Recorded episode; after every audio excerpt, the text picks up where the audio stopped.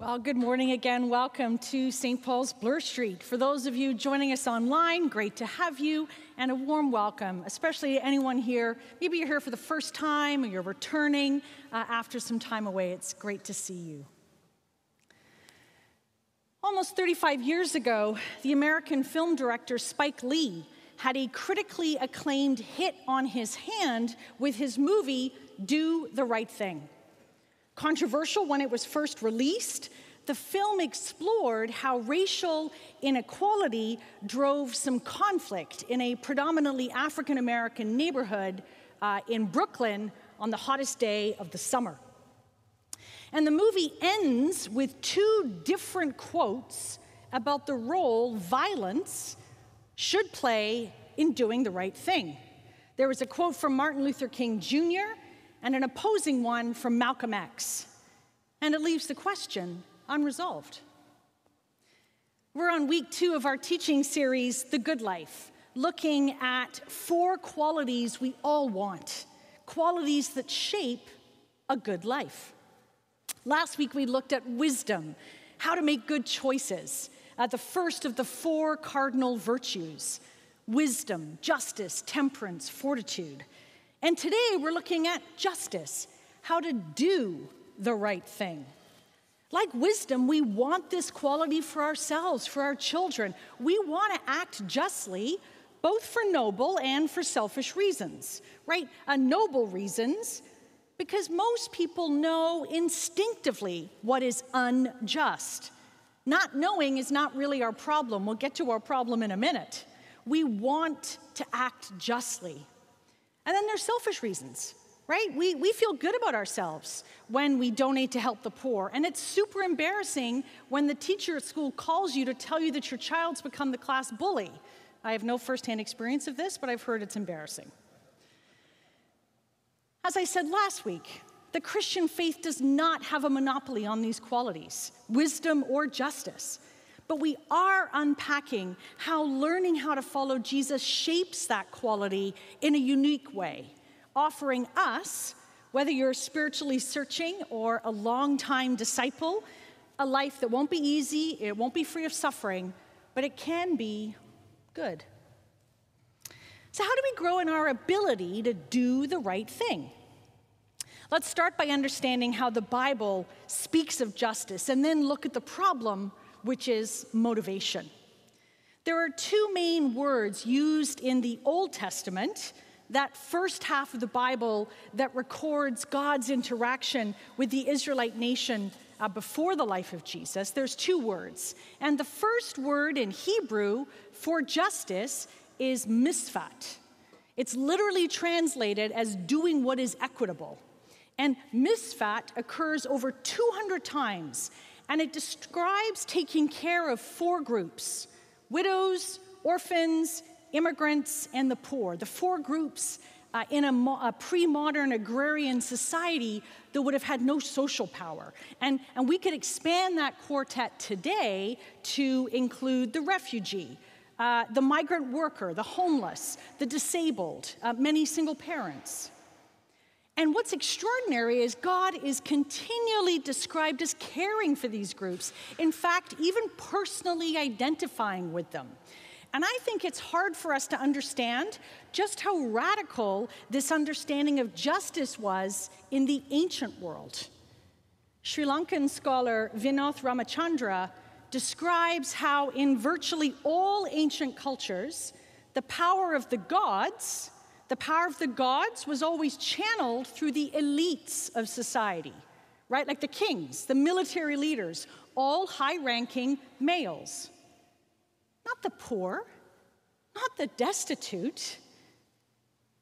And from the earliest times, the God of the Bible stood out from the gods of other religions as a God of justice, as a God on the side of the powerless.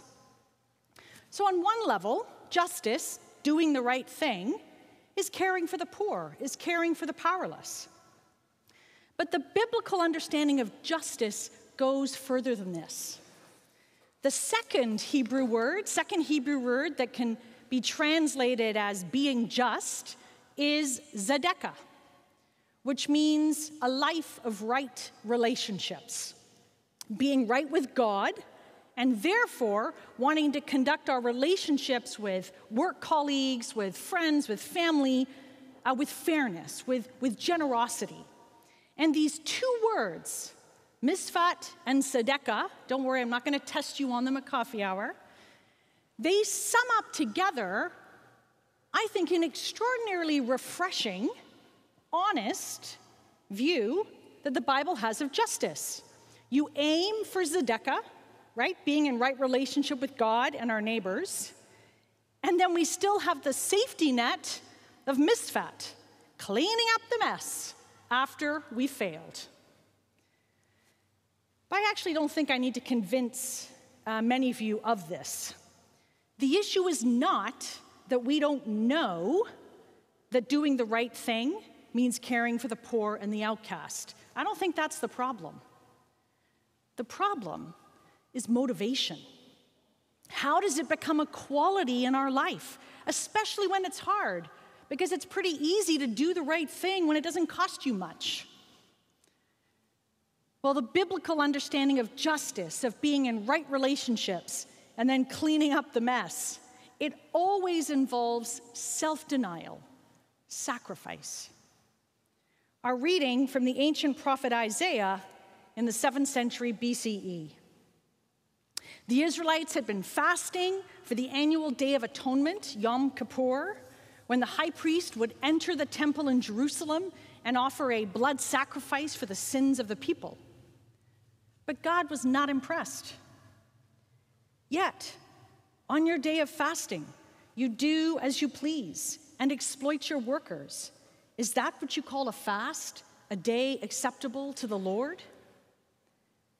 God sees economically comfortable people, most but not all of us here in Toronto, going without for a day or two, but not willing to pay their workers properly. By publicly fasting, the people were showing superficial devotion to God, but the hypocrisy of their daily lives was in full view. The kind of fasting that God is primarily interested in is certainly not the fashionable detox of our culture right? Which is actually all about us. And it's not even the fasting of a day or two to remind us to depend on God, which is, of course, still a good thing. The kind of fasting that God is primarily interested in is the self denial needed to do the right thing. To give to the poor and to the refugee in a way that will make a meaningful difference in their lives, uh, to make that ethical decision at the office, that's going to require some sacrifice on our part. It will not be easy. It will not be cost it will be costly. And if it doesn't cost you something in time or reputation or advancement, it's probably not justice in the way that the Bible understands it. And this is where we come to the issue of motivation. Knowing what the right thing to do is in the face of pain or corruption is not really our problem. The issue is most of the time, we don't do it, myself included. Or when we do it, it's, it's motivated by selfish reasons. It's actually still primarily about us. And as our Western culture continues to fragment, uh, we can no longer effectively appeal to any agreed upon moral standard that requires action from people. And guilt has never worked as a long term motivator. Ask any parent, they will tell you. And so, what we tend to do now in our culture, and it's not a bad thing, but what we tend to do is we now appeal to sentimentality, we appeal to love, right?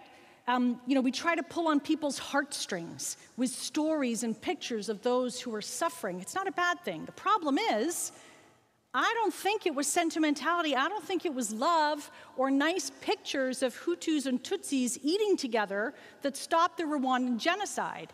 And I really don't think pictures of suffering Ukrainian children is going to stop Putin. The primary motivation the Bible offers us is the experience of God's great gift of grace. You see, at the heart of the Christian hope, is a God who keeps on reaching out to us, even when we reject God's dreams for our lives, basically every day.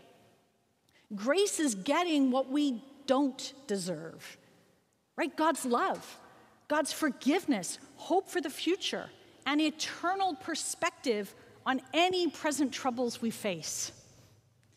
Knowing that we couldn't earn any of these things ourselves, it can humble us and chip away at any superiority that we might feel towards the poor, right? We wouldn't say it out loud, but we feel it inside.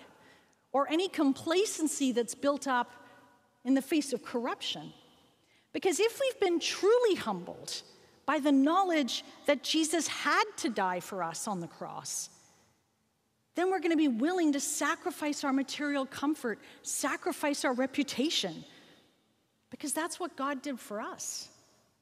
If we're not willing to sacrifice our own pleasure, our own comfort, our own safety to help those who suffer, then we haven't yet experienced the grace of God in our lives.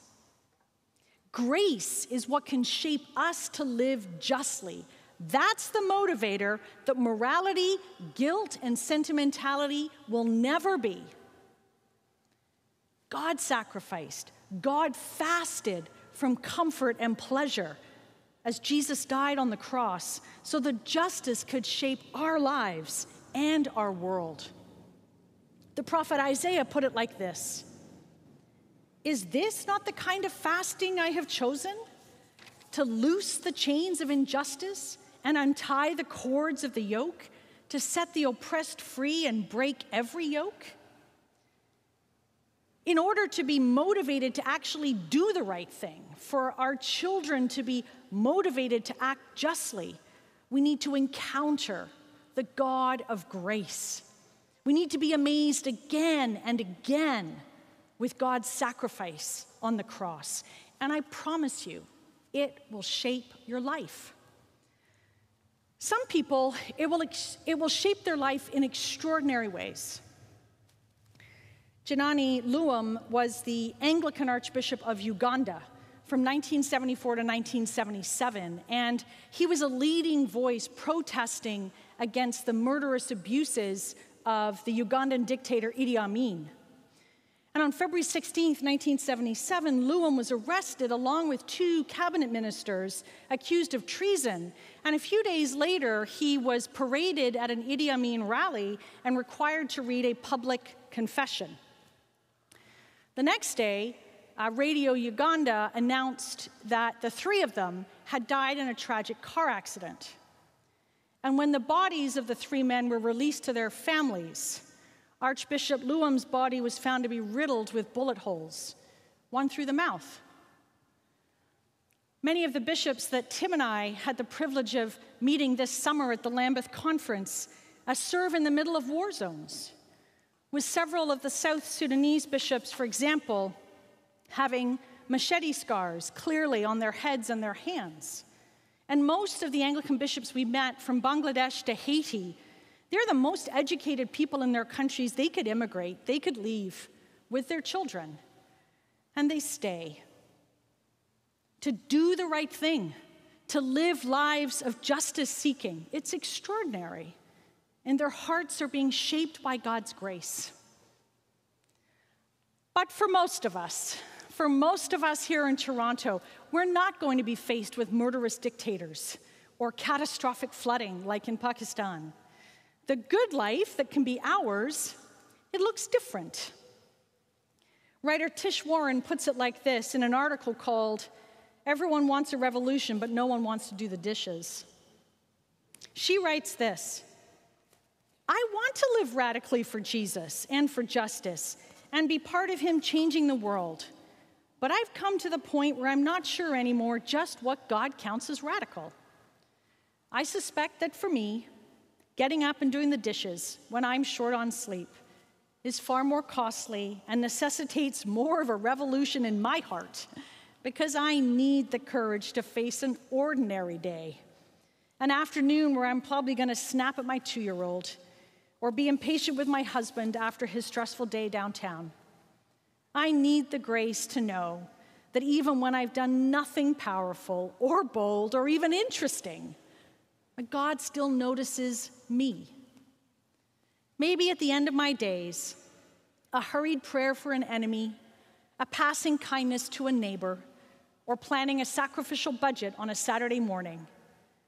That'll be the revolution through which God makes all things new. For someone learning how to follow Jesus, the quality of justice, of doing the right thing, is going to be uniquely motivated by the grace of God. Which is why gathering like this, week in and week out, to be reminded through the confession of how much we need God's grace, and then in the bread and wine, to be fed with the grace of God. This is so important. If you want to stand up to murderous dictators or handle the morning meltdown with your four year old. Jesus fasted and sacrificed so we can lavish love and care on others. Jesus faced injustice so that we can be just. Thanks be to God. Amen.